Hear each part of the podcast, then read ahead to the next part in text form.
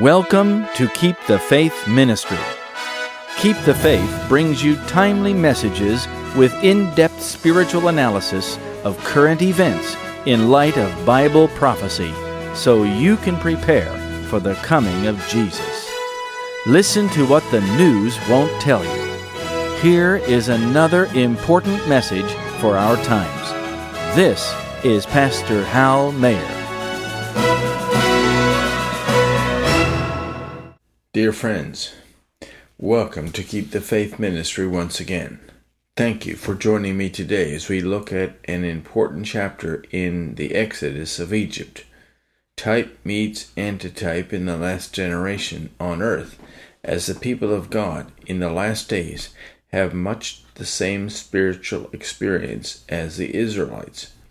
We are again nearing the border of Canaan the issues surrounding Christ's people are much the same as they were for ancient Israel. We need to take heed lest we fall into the same unbelief and sin. As we begin, let us pray. Dear Father in heaven, great is your faithfulness, and great is our unfaithfulness.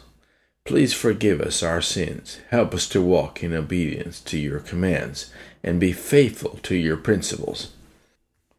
We have much to study today about what impacts the very times in which we live.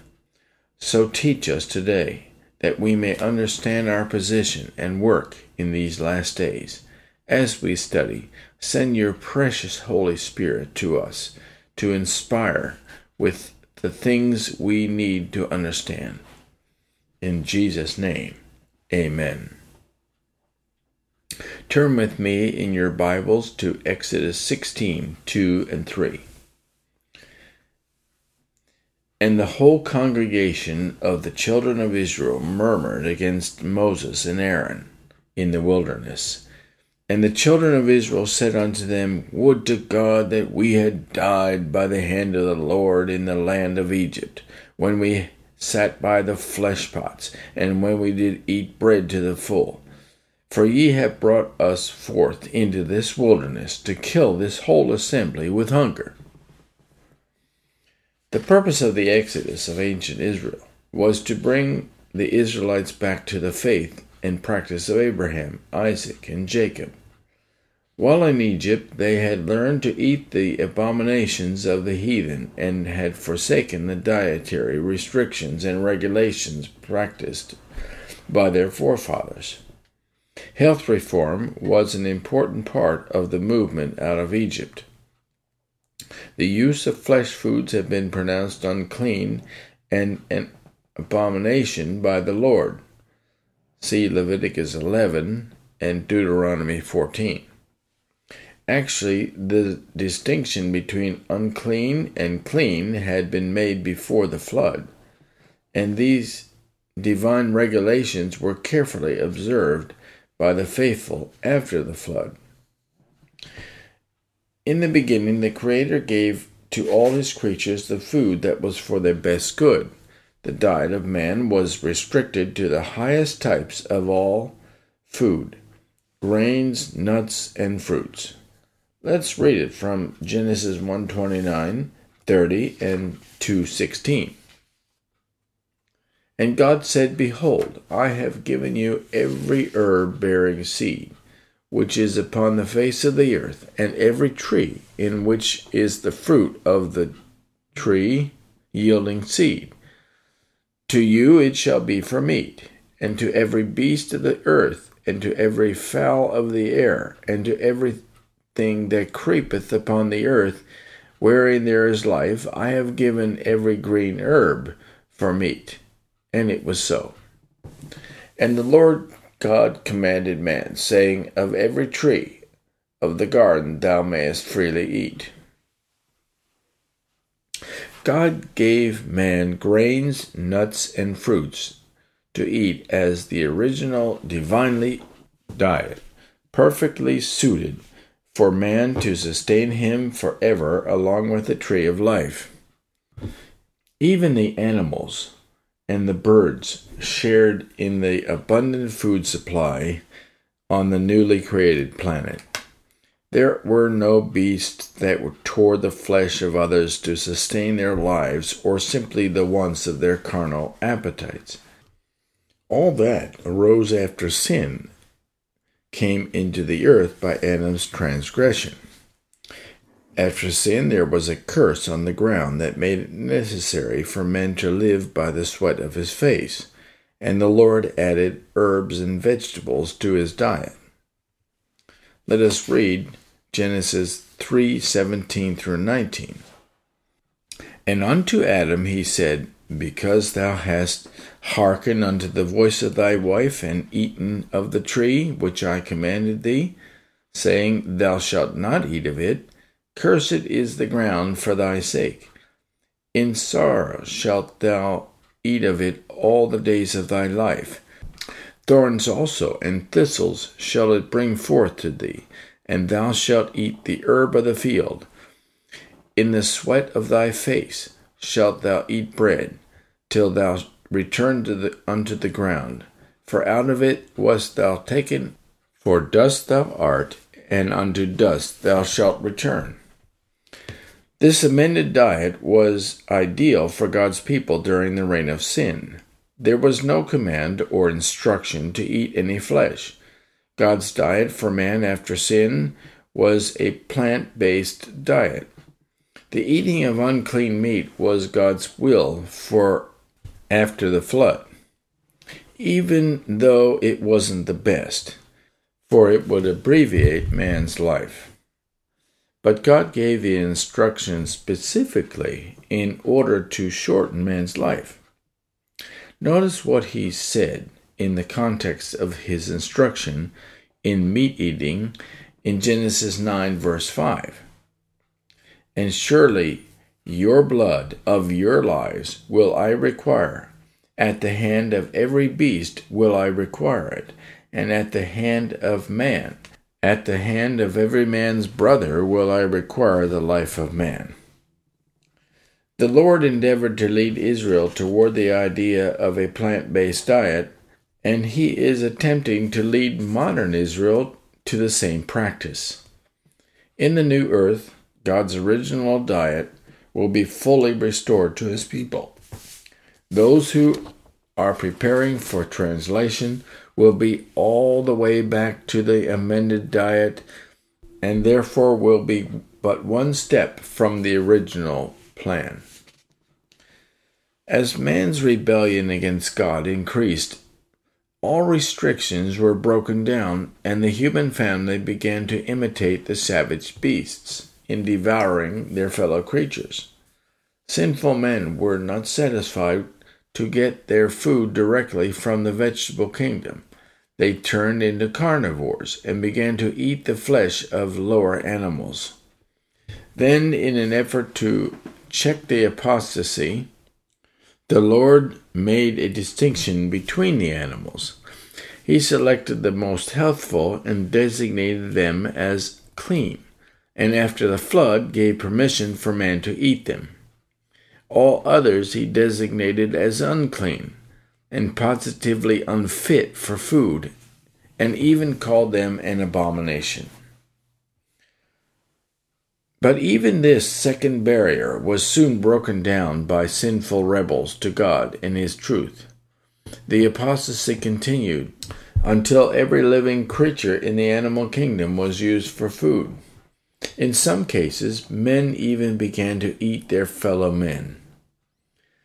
The purpose of the everlasting gospel, particularly of the three angels' messages, is to restore that which was lost through sin, to bring men back to his original state. The steps in rebellion and apostasy must be retraced by those who enter the paradise of restored. When the gospel changes your life, it changes your lifestyle. You eliminate from your diet the unclean abominations forbidden in the Scriptures.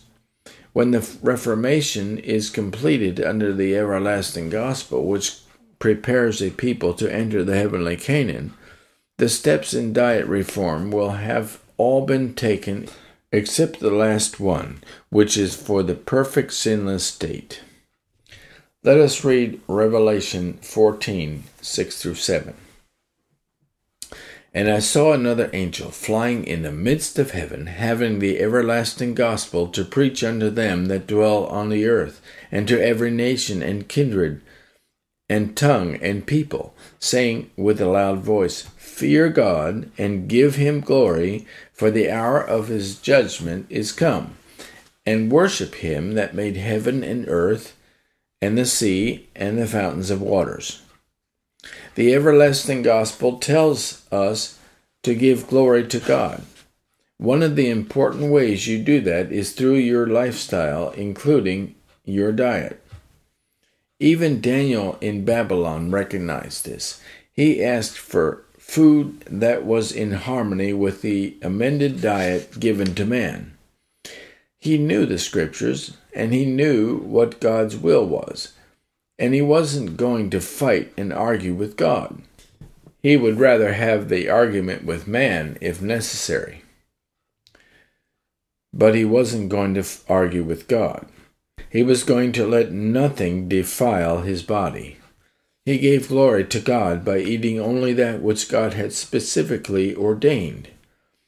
The Bible says in 1 Corinthians 10:31, "Whether therefore ye eat or drink or whatsoever ye do, do all to the glory of God." If we are going to practice faith, we have to practice faith with our diet too. As we near the borders of Canaan, this is more important than ever and what we put in our mouths affects our mind and our body. If we want to have, a, have a spiritually sharp mind and a physical constitution that will endure trial and the time of trouble, we'll need to edit our dietary program to meet God's standard. And the sooner you start practicing a simple lifestyle, including the simple diet, the sooner we will be ready to make the transition to our heavenly home. That's God's purpose for us in these last days. Also, if they were to learn to practice faith, it would be necessary for them to be brought into difficulty so God could bless them and provide for them, thus strengthening their faith. We will never learn our lessons of faith unless we have trials and tribulations to strengthen it. God has to bring us into strait places if it's going to show us how He provides for our needs, and so that we may exercise and develop faith in God. Learning to trust God and distrust the arm of flesh is one of the most important things for a human being but God knows just how to accomplish it. Listen to this from Patriarchs and Prophets, page 292. When they had been a month absent from Egypt, they made their first encampment in the wilderness. Their store of provisions had now begun to fail. There was scanty herbage in the wilderness, and their flocks were diminishing. How was food to be supplied for these vast multitudes? Doubts filled their hearts, and again they murmured. Even the rulers and elders of the people joined in complaining against the leaders of God's appointment. Israel did not value their deliverance as much as they should have. They murmured and complained that they had nothing to eat and they reckoned that they would die in the wilderness. The mutiny was almost universal. Though they murmured against Moses and Aaron, they really murmured against God because Moses and Aaron were his vicegerents. The Israelites would rather die by the flesh pots of Egypt, where they found themselves with provisions, than live under the guidance of the heavenly pillar in the wilderness and be provided for by the hand of God. What a privilege! But they pronounced it better to have fallen in the destruction of God's enemies than to bear the fatherly discipline of God toward his children. We cannot suppose that they had plenty to eat in Egypt, but how glowingly they talked of the flesh pots. Nor could they ever fear dying of want in the wilderness while they had their flocks and their herds with them. But discontent magnifies what is past and vilifies what is present without regard to truth or reason. Have you ever seen that? None talk more absurdly than murmurers. Their impatience, their ingratitude, and distrust of God were so much the worse in that they had lately experienced such miraculous power and convincing proofs, both that God would help them in the greatest emergencies and that really He had mercy in store for them. Listen to them in Exodus 16:3. And the children of Israel said unto them, Would to God we had died by the hand of the Lord in the land of Egypt, when we sat by the flesh pots, and when we did eat bread to the full. For ye have brought us forth into this wilderness to kill this whole assembly with hunger. But the God who preserved them through the Red Sea was capable of providing food for them all. His powerful arm is not short that he cannot sustain his people in any circumstance. God was ever so merciful with them. And I'm glad that God doesn't change. He still has mercy for his people, but he had a much wider purpose than providing them food in the wilderness. He wanted to teach them lessons upon lessons to help them along in their spiritual journey. In an attempt to lead Israel back toward the original diet, the Lord gave them manna to eat. The Bible calls it corn from heaven and angels' food. Psalm 78, verse 23 and to 25. Though he had commanded the clouds from above, and opened the doors of heaven, and had rained down manna upon them to eat, and had given them of the corn of heaven, men did eat angels' food. He sent them meat to the full. In the original reading, it calls manna the bread of the mighty.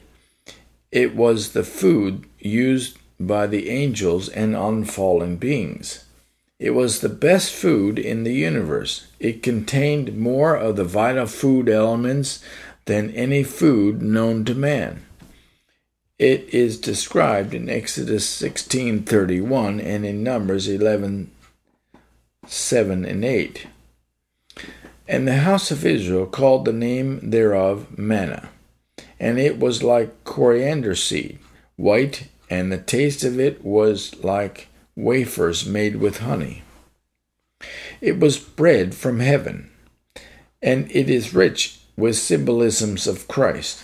It reminds me of the song, Fill My Cup, Lord, that has the phrase, Bread of heaven, feed me till I want no more. Jesus is the bread from heaven.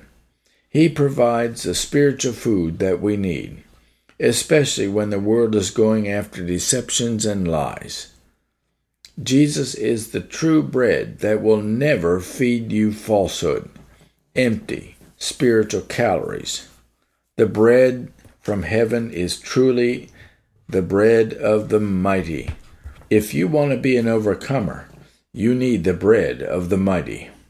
It can be relied on to feed your soul to the full on good things. Listen to John 6 32 and 33. Then Jesus said unto them, Verily, verily, I say unto you, Moses gave you not that bread from heaven, but my Father giveth you the true bread from heaven. For the bread of God is he which cometh down from heaven and giveth life unto the world.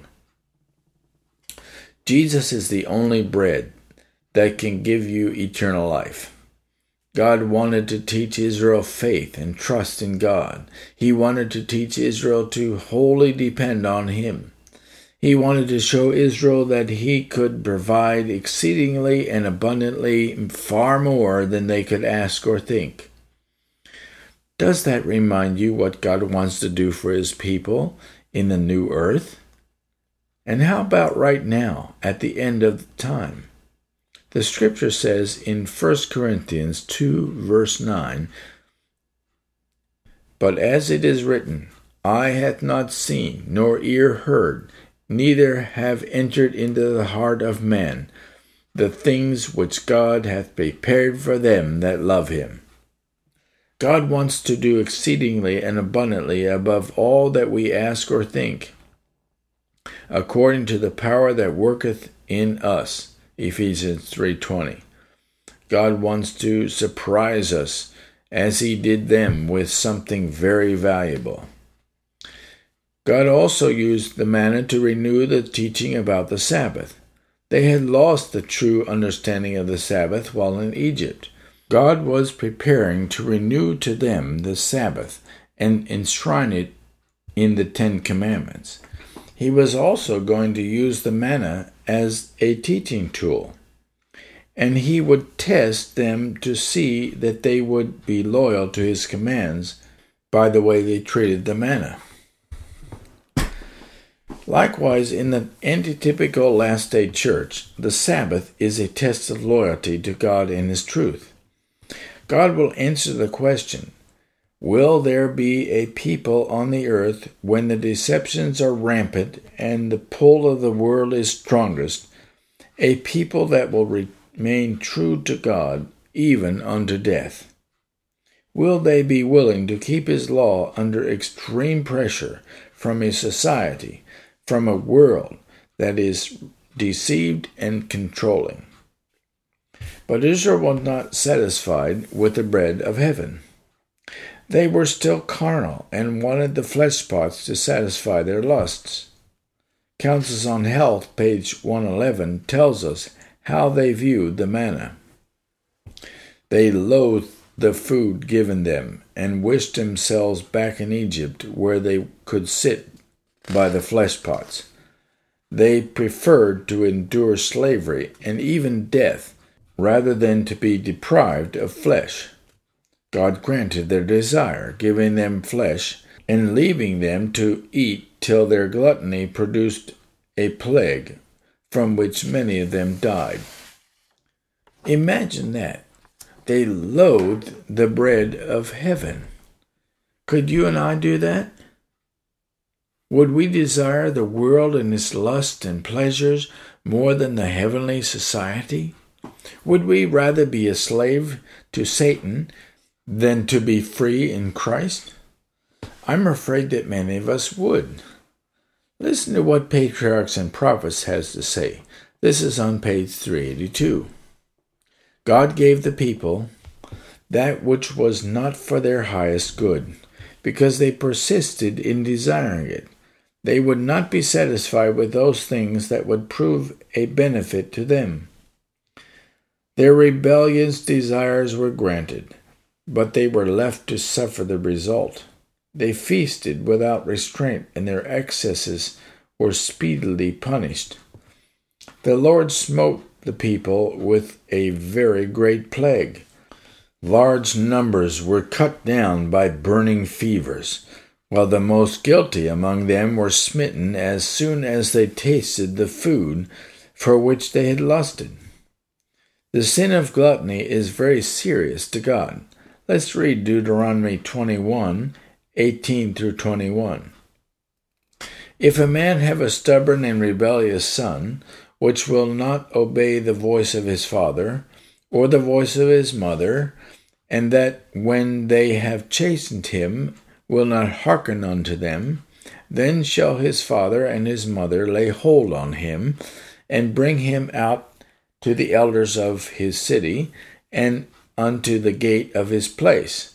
And they shall say unto the elders of his city, This our son is stubborn and rebellious. He will not obey our voice. He is a glutton and a drunkard. And all the men of his city shall stone him with stones, that he die.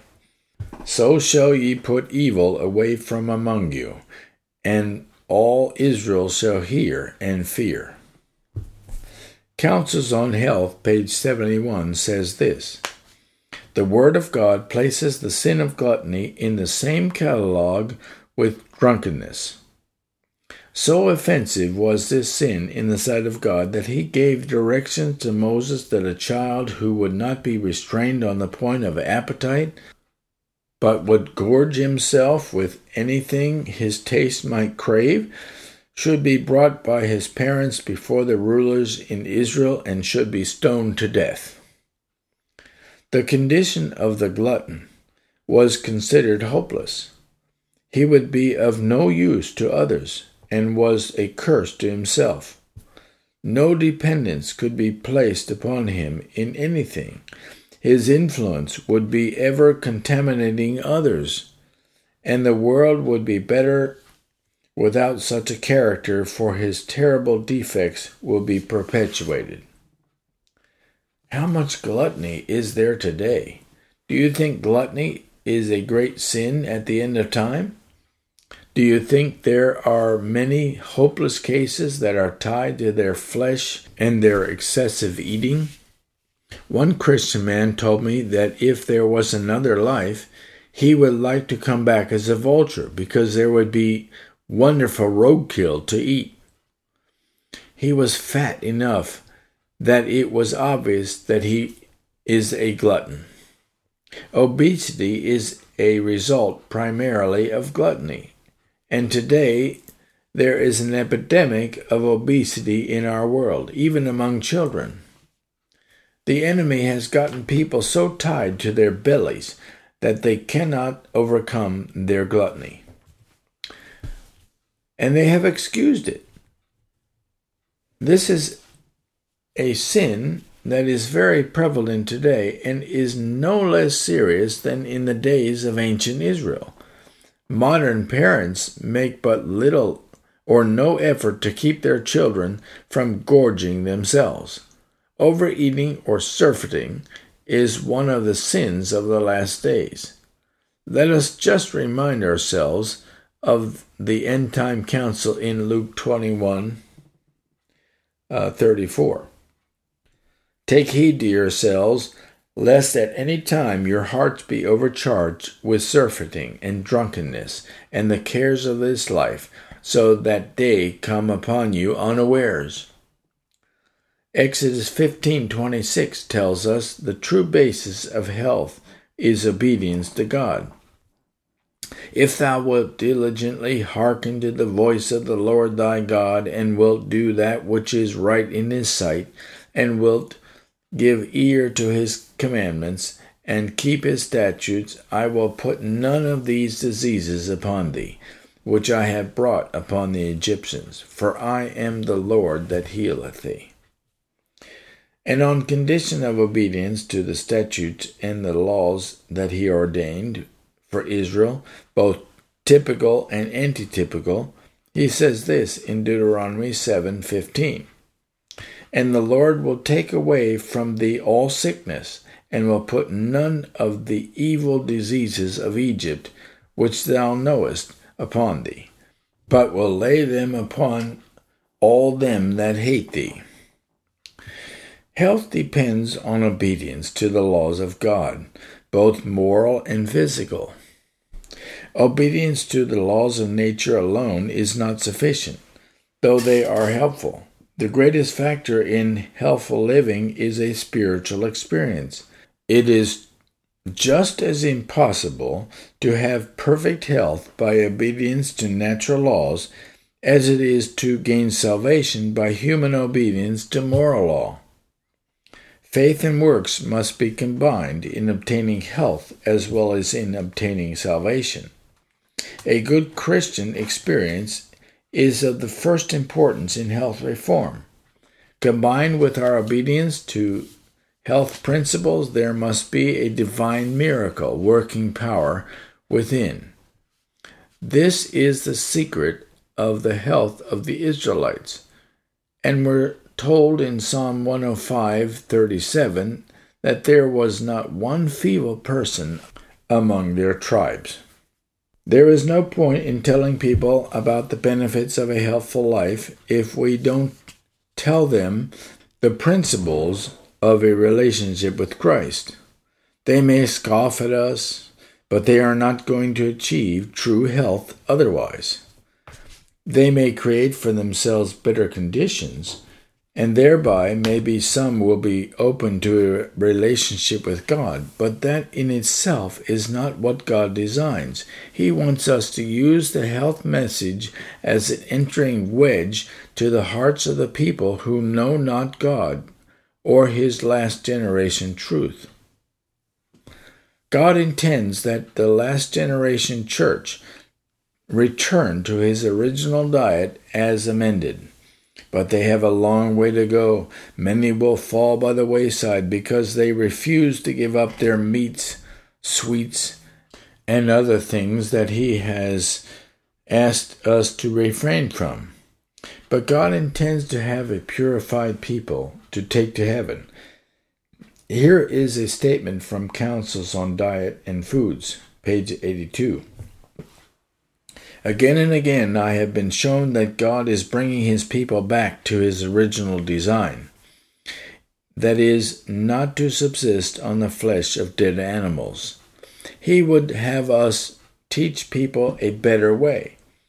If meat is discarded, if the taste is not educated in that direction, if a liking for fruits and grains is encouraged, it will soon be as God in the beginning designed it should be. No meat will be used by his people. Here's another statement from Ministry of Healing, page 315. The moral evils of a flesh diet are not less marked than are the physical ills.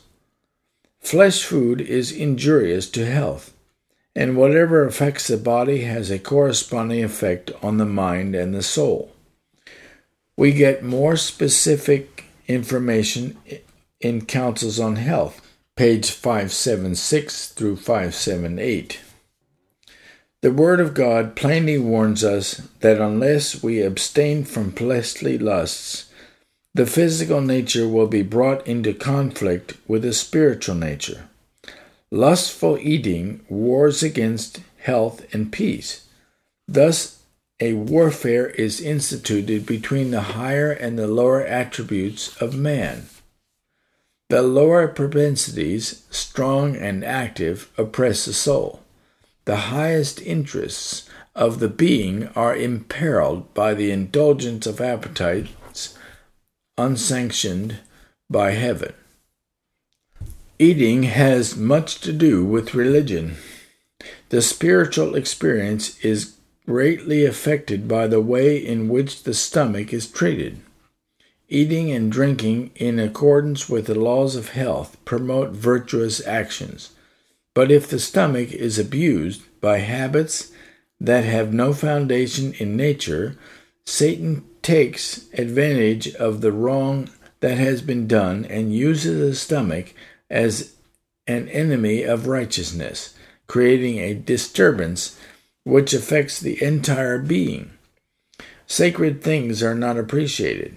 Spiritual zeal diminishes. Peace of mind is lost. There is dissension, strife, and discord. Impatient words are spoken and unkind deeds are done. Dishonest practices are followed and anger is manifested. And all because the nerves of the brain are disturbed by the abuse heaped upon the stomach. What a pity it is that often, when the greatest self denial should be exercised, the stomach is crowded with a mass of unhealthful food, which lies there to decompose. The affliction of the stomach afflicts the brain, the imprudent eater does not realize that he is disqualifying himself for giving wise counsel, disqualifying himself for laying plans for the best advancement of the work of God. But this is so. He cannot discern spiritual things, and in council meetings, When he should say yea, he says nay. He makes propositions that are wide of the mark because the food he has eaten has benumbed his brain power. No wonder the church is impotent and seems sleepy. Church members have not kept a healthful diet. The Israelites lusted after the flesh pots of Egypt. God's people at the end of time are antitypical Israel, and they are just as lustful of the flesh pots of Babylon as were the ancient Israelites the flesh pots of Egypt. How can their spiritual eyesight be sharp as necessary for the last days? God's attempt to purify the appetites of the Israelites was an attempt to make them his holy people. God is trying to do the same thing today with antitypical Israel. Will they heed the light? Will they be purified and made ready for heaven? I dare say that there will be many who are lost because they will not heed the light. Here's a statement from Medical Ministry, page 267. The light that God has given and will continue to give on the food question is to be to his people today what the manna was to the children of Israel. The manna fell from heaven, and the people were told to gather it and prepare it to be eaten. So, in the different countries of the world, light will be given to God's people, and health foods suited to these countries will be prepared.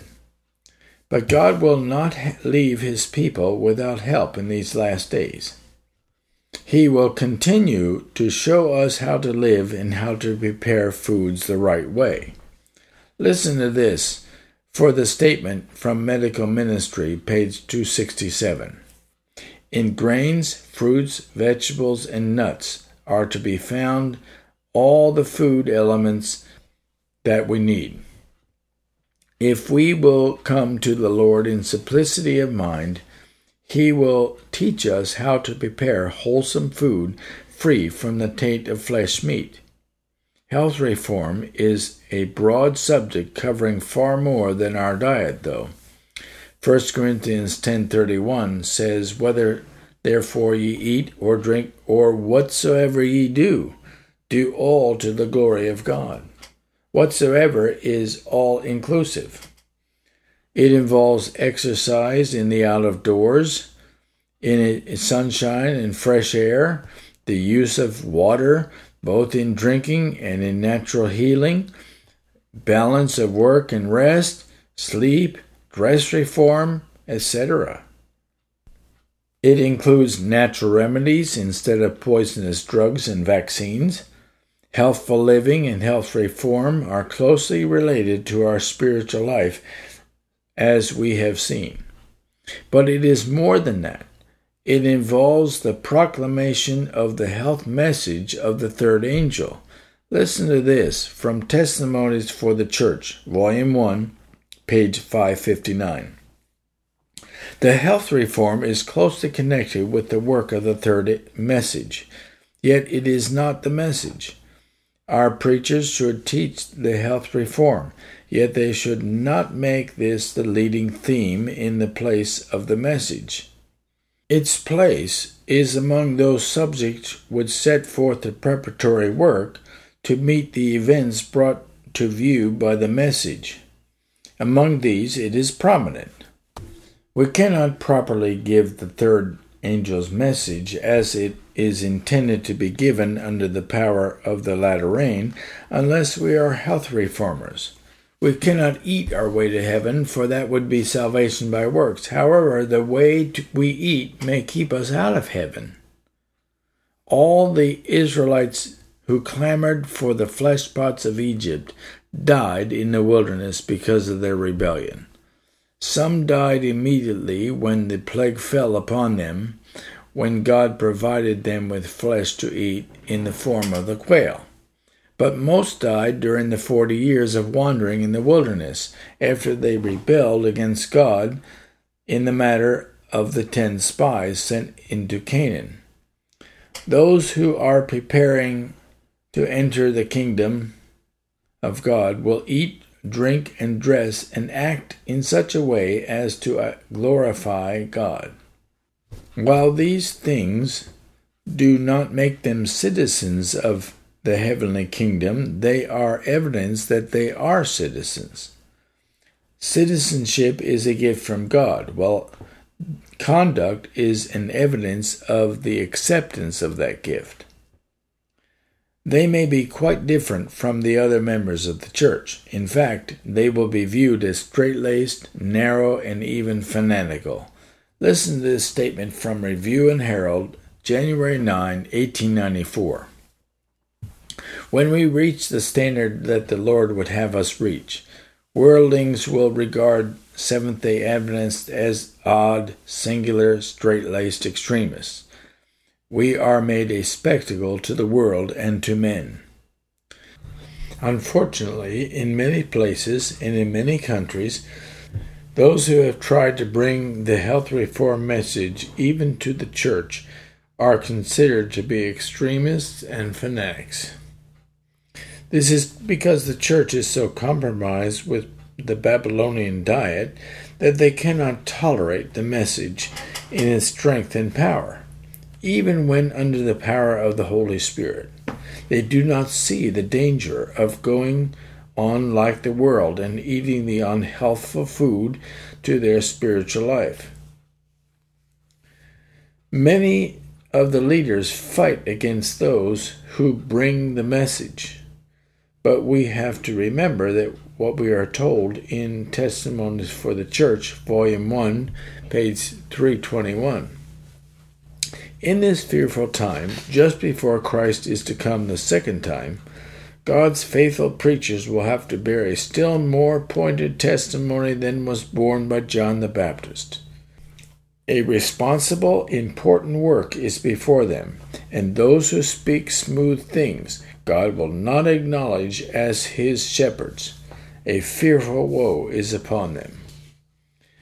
Are these enemies of health reform in the church going to be in heaven? I think not. They are actually committing treason to God and leading the church away from his standard and his plan. They will find some reason to reject the Holy Spirit in the latter rain. They will even find some reason to separate from God's true people. They will side with the enemies of God's faithful people and will advocate things that will make their lives very difficult. They will become their worst enemies. We have seen what they will do in the real crisis because they did it during the pandemic.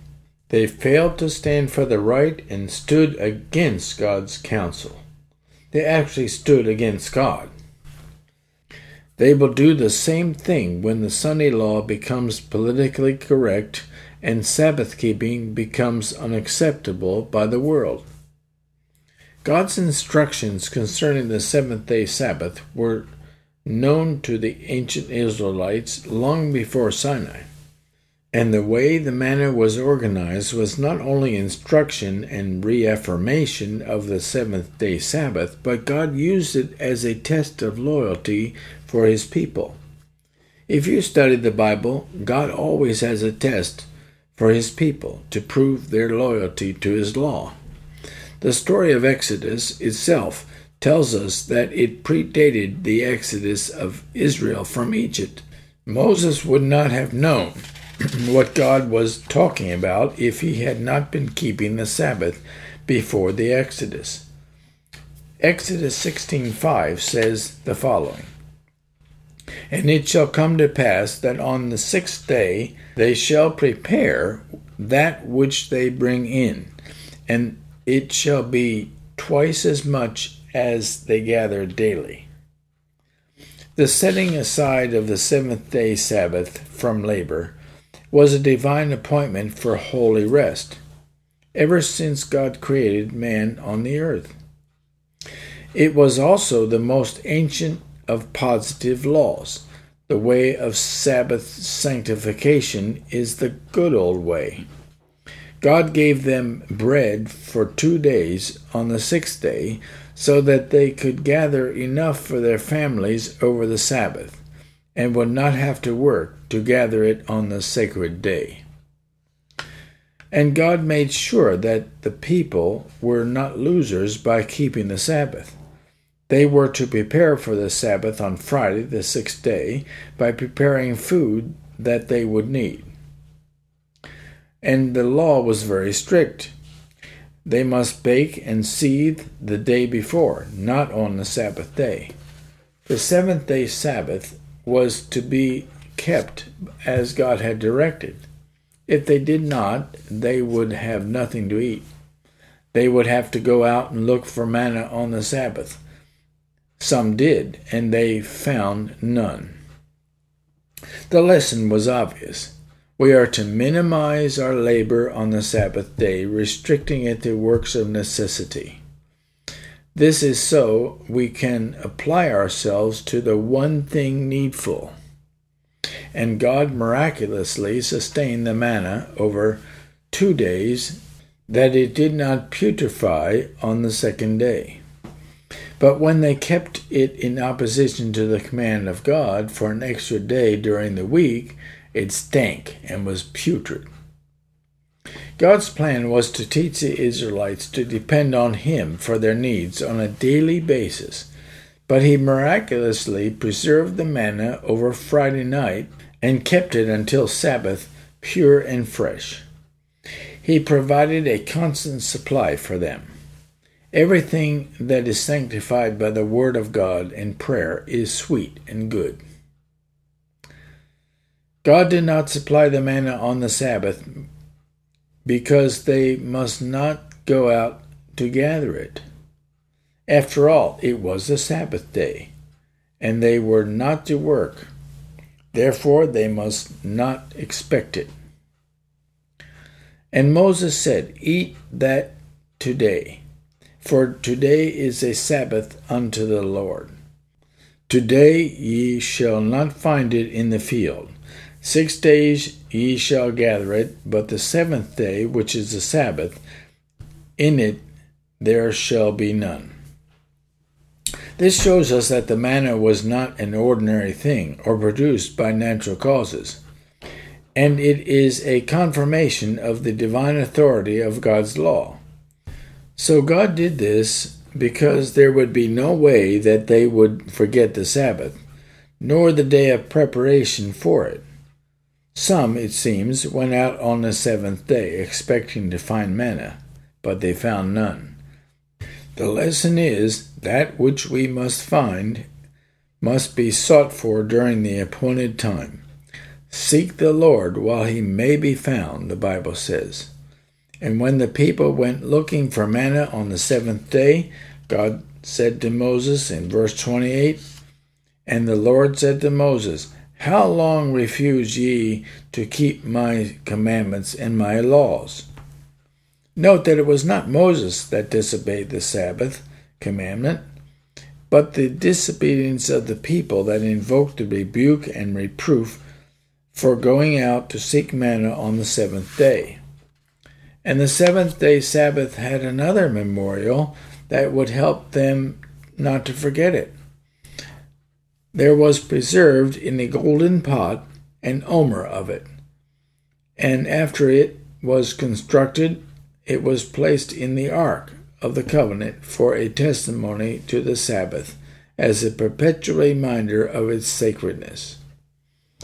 The miraculous preservation of this manna from waste and corruption was a standing miracle and therefore a standing reminder of the seventh day Sabbath.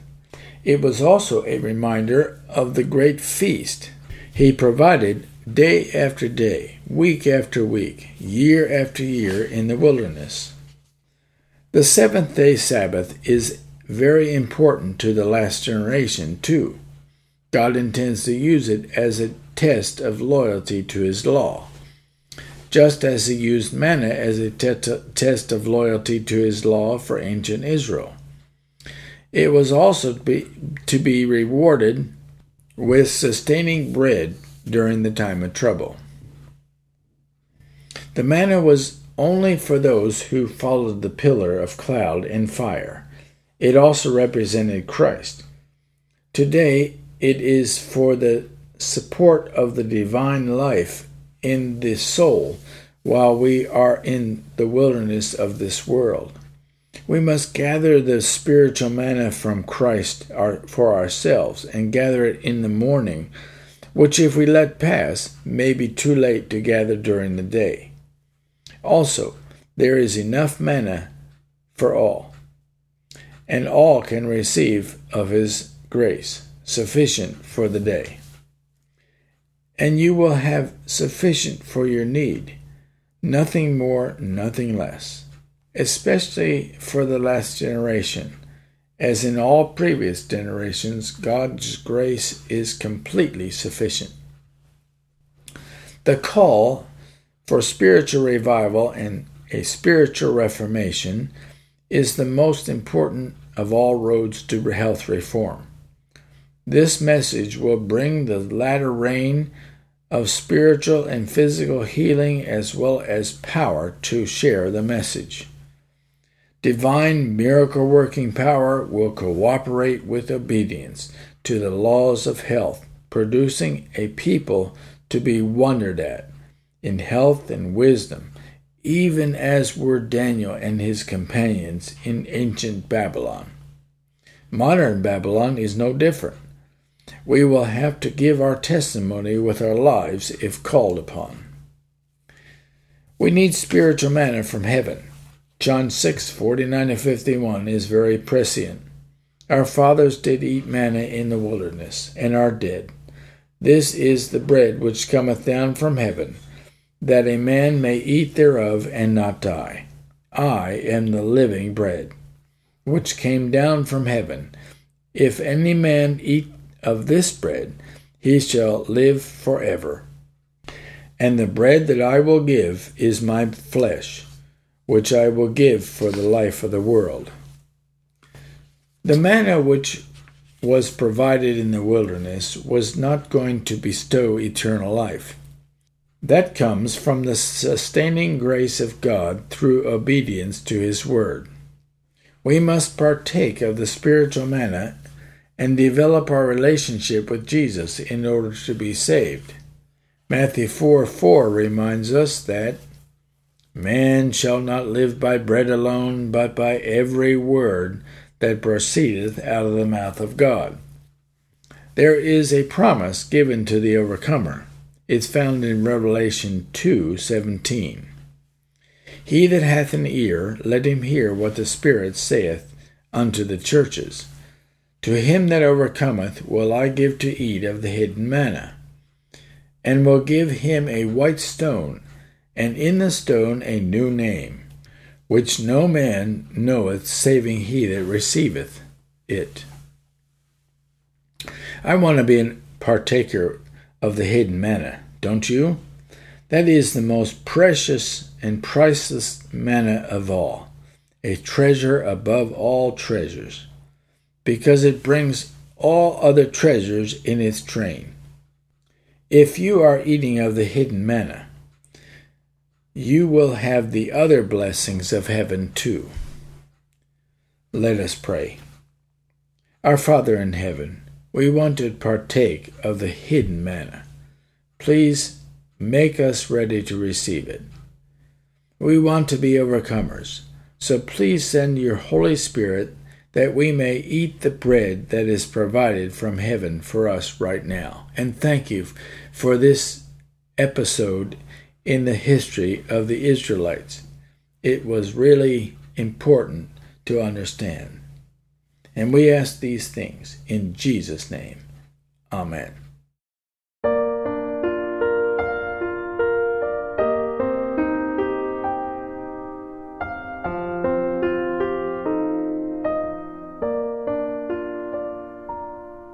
Like the woman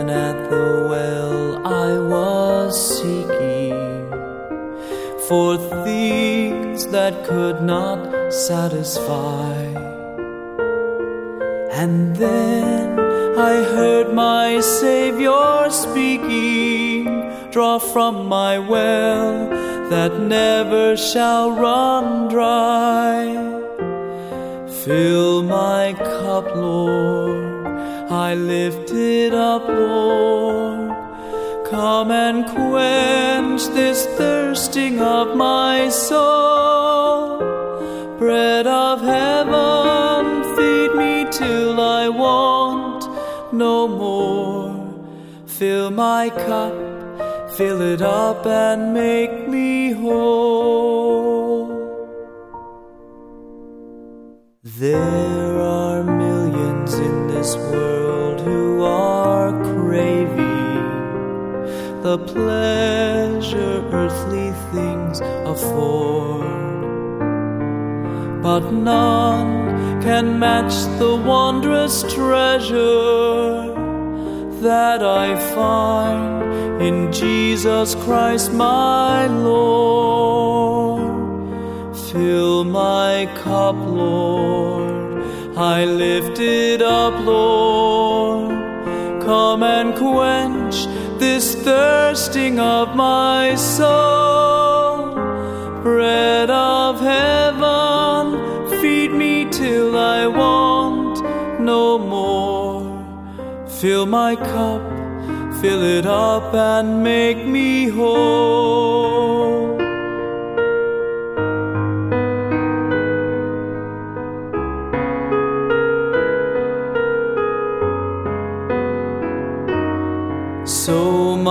Children, if the things this world gave you. Leave hungers that won't pass away. My blessed Lord will come and save you if you kneel to Him and humbly pray. Fill my cup, Lord, Come and quench this thirsting of my soul. Bread of heaven, feed me till I want no more. Fill my cup, fill it up, and make me whole.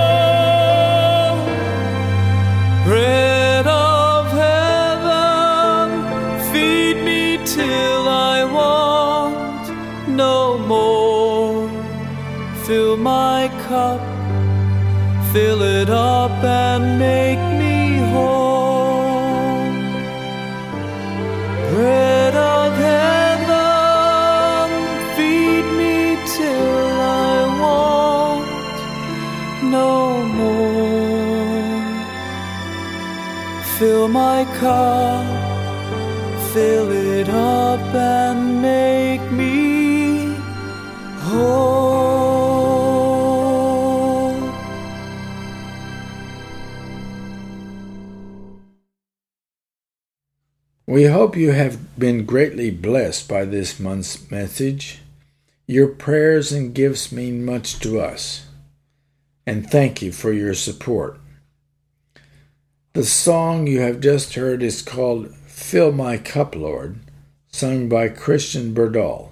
It is recorded on a CD with other beautiful hymns called Consecration. If you would like a copy of the CD, just send $16 postpaid and we will gladly send you one. International listeners should send $20 USD. Be sure and mention the consecration CD.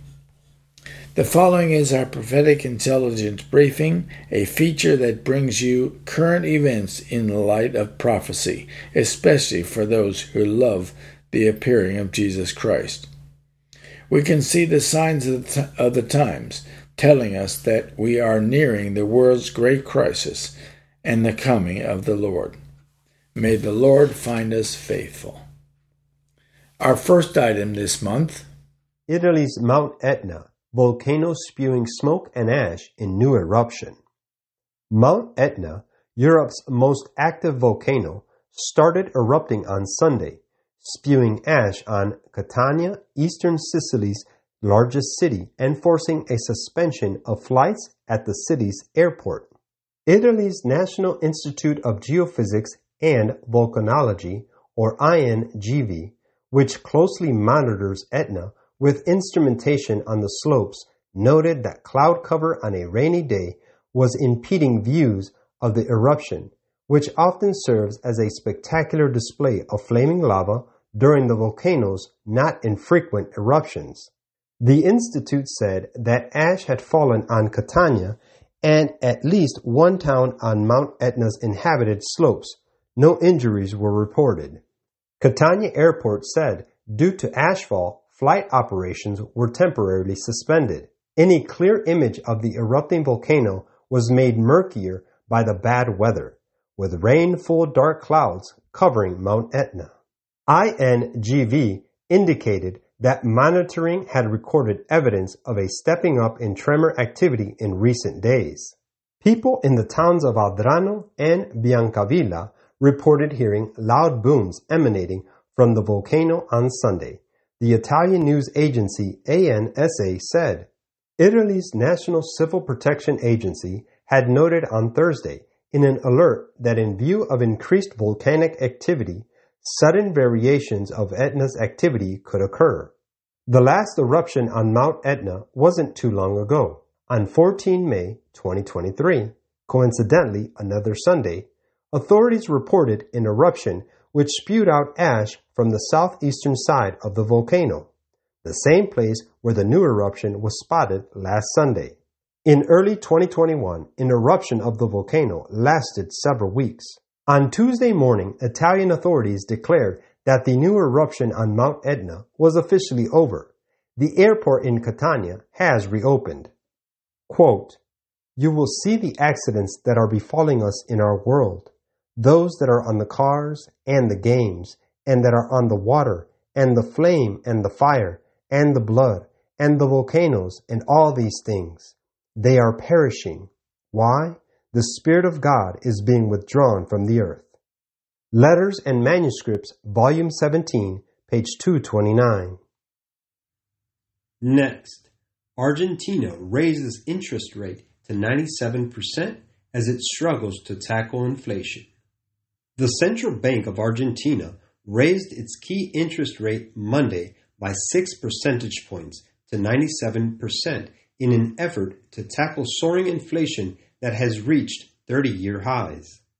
Central banks across the globe are struggling to rein in inflation, but it's a particular problem in Argentina, where the annual inflation rate soared above 100% last month.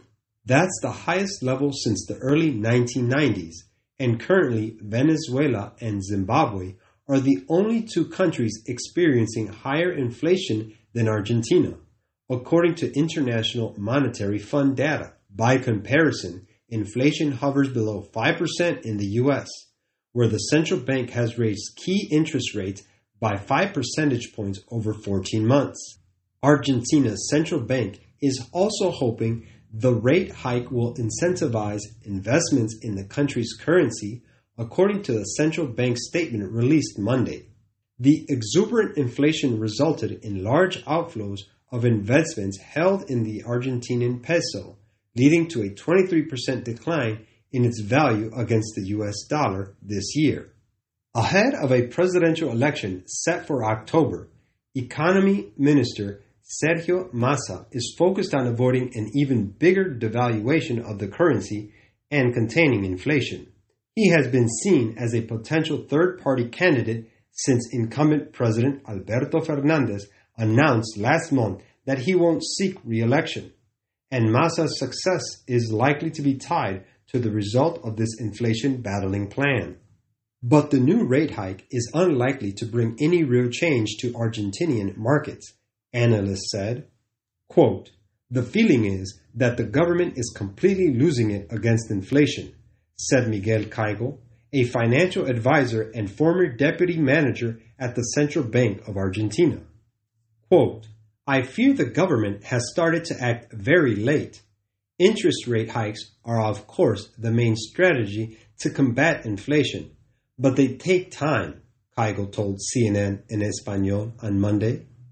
When a central bank raises the interest rate, the effects are felt some two or three months afterward, and that timescale is not effective in Argentina's situation.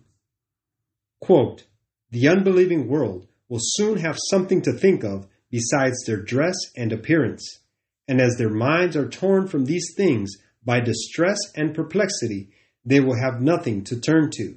They are not prisoners of hope, and therefore do not turn to the stronghold. Their hearts will fail them for repining and fear. They have not made God their refuge, and he will not be their consolation then, but will laugh at their calamity and mock when their fear cometh. They have despised and trampled upon the truths of God's word. They have indulged in extravagant dress and have spent their lives in hilarity and glee. They have sown to the wind, they must reap the whirlwind. In the time of distress and perplexity of nations, there will be many who have not given themselves wholly to the corrupting influences of the world and the service of Satan, who will humble themselves before God and turn to Him with their whole heart and find acceptance and pardon. Testimonies to the Church, Volume 1, page 268. Next, JP Morgan Chase urges no vote on shareholder proposal to evaluate alleged religious discrimination at bank. The board of directors at JP Morgan Chase are urging shareholders to vote against a resolution calling on the banking company to evaluate how it oversees risk based on criteria that include religious and political views. David L. Bahnsen, a Christian who is also the founder and managing partner of the Bahnsen Group that manages more than 4 billion in assets, is slated to present a resolution about the issue at a shareholders meeting Tuesday, according to the Christian Post. The resolution demands JP Morgan Chase respect civil rights by identifying potential factors that may contribute to discrimination in the provision of services based on race, color, religion, sex, national origin, or social, political, or religious views. The resolution comes amid allegations that the bank closed the account of Religious Freedom Nonprofit National Committee for Religious Freedom, NCRF, because of its religious and political views. Quote, in a particularly egregious display of viewpoint discrimination, JP Morgan Chase refused to process payments for a GOP aligned organization according to the statement on debanking and free speech signed by Bahnsen and others. More recently, it shuttered the National Committee for Religious Freedom's account without explanation, demanding that the nonprofit disclose its donors and provide a list of the potential candidates it intends to support as a condition of resuming service. The nonpartisan multi faith nonprofit, founded by former U.S. Ambassador at Large for International Religious Freedom, Sam Brownback, claimed the bank demanded a list of its donors as a condition to have the account reinstated. Attorney General Daniel Cameron of Kentucky led a coalition of 18 other Republican state attorneys general who fired off earlier this month to Chase CEO Jamie Dimon, claiming that Chase has, quote, persistently discriminated against certain customers due to their religious or political affiliation. JP Morgan Chase filed a motion with the Securities and Exchange Commission, SEC, to prevent the motion from appearing on the ballot, which the SEC denied in March, arguing that it, quote, transcends ordinary business matters. JP Morgan's board of directors are now urging shareholders to vote against the resolution, claiming it's based on allegations that are not true. Quote, it is not our policy to debank people because of their political views or religious affiliation. The board's proxy statement read in part, we believe JP Morgan Chase has a strong corporate culture that values diversity of backgrounds, ideas, and experience and effectively work to prevent discrimination. Brownback told Fox Business in October that NCRF's account was closed without explanation. He said that when NCRF's executive director asked about why the account had been closed, the executive director was stonewalled. Quote, the people said the decision was made at the corporate level. It's secret. We're not going to tell you why, and it's irrevocable, Brownback said. We were just stunned. Quote, of course, I'm not able to speak about confidential client matters, a spokesperson for Chase told Fox Business at the time. But what I can say is we have never and would never exit a client relationship due to their political or religious affiliation. Could this be one of the ways God's people could eventually be debanked for their views and teachings on the Sabbath? Quote, and he causeth all, both small and great, rich and poor, free and bond, to receive a mark in their right hand or in their foreheads, and that no man might buy or sell, save he that had the mark or the name of the beast or the number of his name. Revelation 13, 16, and 17. Next, de-dollarization is underway, and Congress must pass a stable coin bill to boost greenback's competitiveness, Circle CEO says. De-dollarization is already occurring and Congress must pass new stablecoin legislation to bolster the greenback, according to Circle founder and CEO Jeremy Allaire. Circle is responsible for USD Coin, the second largest stablecoin, which is a type of digital token that's typically pegged to a fiat currency such as greenback or other assets like bonds. Quote, we have a situation right now where there are questions being raised about the competitiveness of the US dollar. There are de-dollarization efforts that are underway in many parts of the world. And we have a technological revolution that is taking place with blockchain technology, he told Bloomberg TV last week. He noted efforts in the European Union, Hong Kong, Singapore, the Middle East, and other markets warning the U.S. is running behind.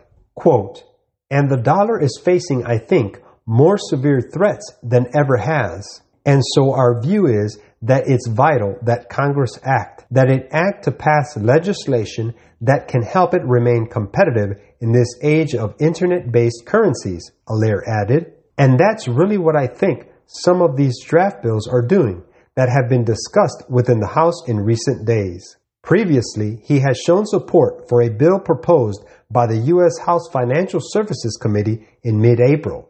It would give the Federal Reserve power over non-bank stablecoin issuers, ensuring they are backed by dollars, notes, or treasury bills. Allaire told Bloomberg that U.S. policymakers need to focus on creating an efficient framework that would introduce a digital dollar into the core economy. In his view, this would be especially beneficial at a time when global trade partners seem to be supporting a non-dollar trade regime, though analysts say it's unlikely the greenback loses its dominance in any near future. Quote, so something that could be held with the central bank or in short duration T-bills and other things, he said. And if you had that and you had a way to regulate that at a federal level, that would be an ideal kind of framework for a company like Circle and for a digital currency like USDC. Through a tweet from last week, Allaire outlined that the dollar would become safer and more competitive if unleashed on the internet, as it would allow for open use and deeper integration. The CEO's calls for further regulation also come after March's banking turmoil exposed stability concerns for such tokens. With 3.3 billion USDC reserves stored in Silicon Valley Bank, the currency lost 13 billion in market cap and was temporarily unpegged from the dollar. Quote, The time has come when judgment is fallen in the streets, and equity cannot enter, and he that departeth from evil maketh himself a prey. But the Lord's arm is not shortened that it cannot save, and his ear is not heavy that it cannot hear. The people of the United States have been a favored people, but when they restrict religious liberty, surrender Protestantism, and give countenance to popery, the measure of their guilt will be full, and national apostasy will be registered in the books of heaven. The result of this apostasy will be national ruin. Review and Herald, May 2nd, 1893. Unfortunately, our time is up. Remember, there are more prophetic intelligence briefings on our website at ktfnews.com. It's been a great pleasure to spend this time with you. I hope you have been encouraged to live for Jesus, for we are near the end. Remember that God has a plan for your life and that right now you can make a new start with Jesus. Thank you for your prayers and support. And until next time, may God bless and keep you and your family in His loving and protecting care. Keep the faith.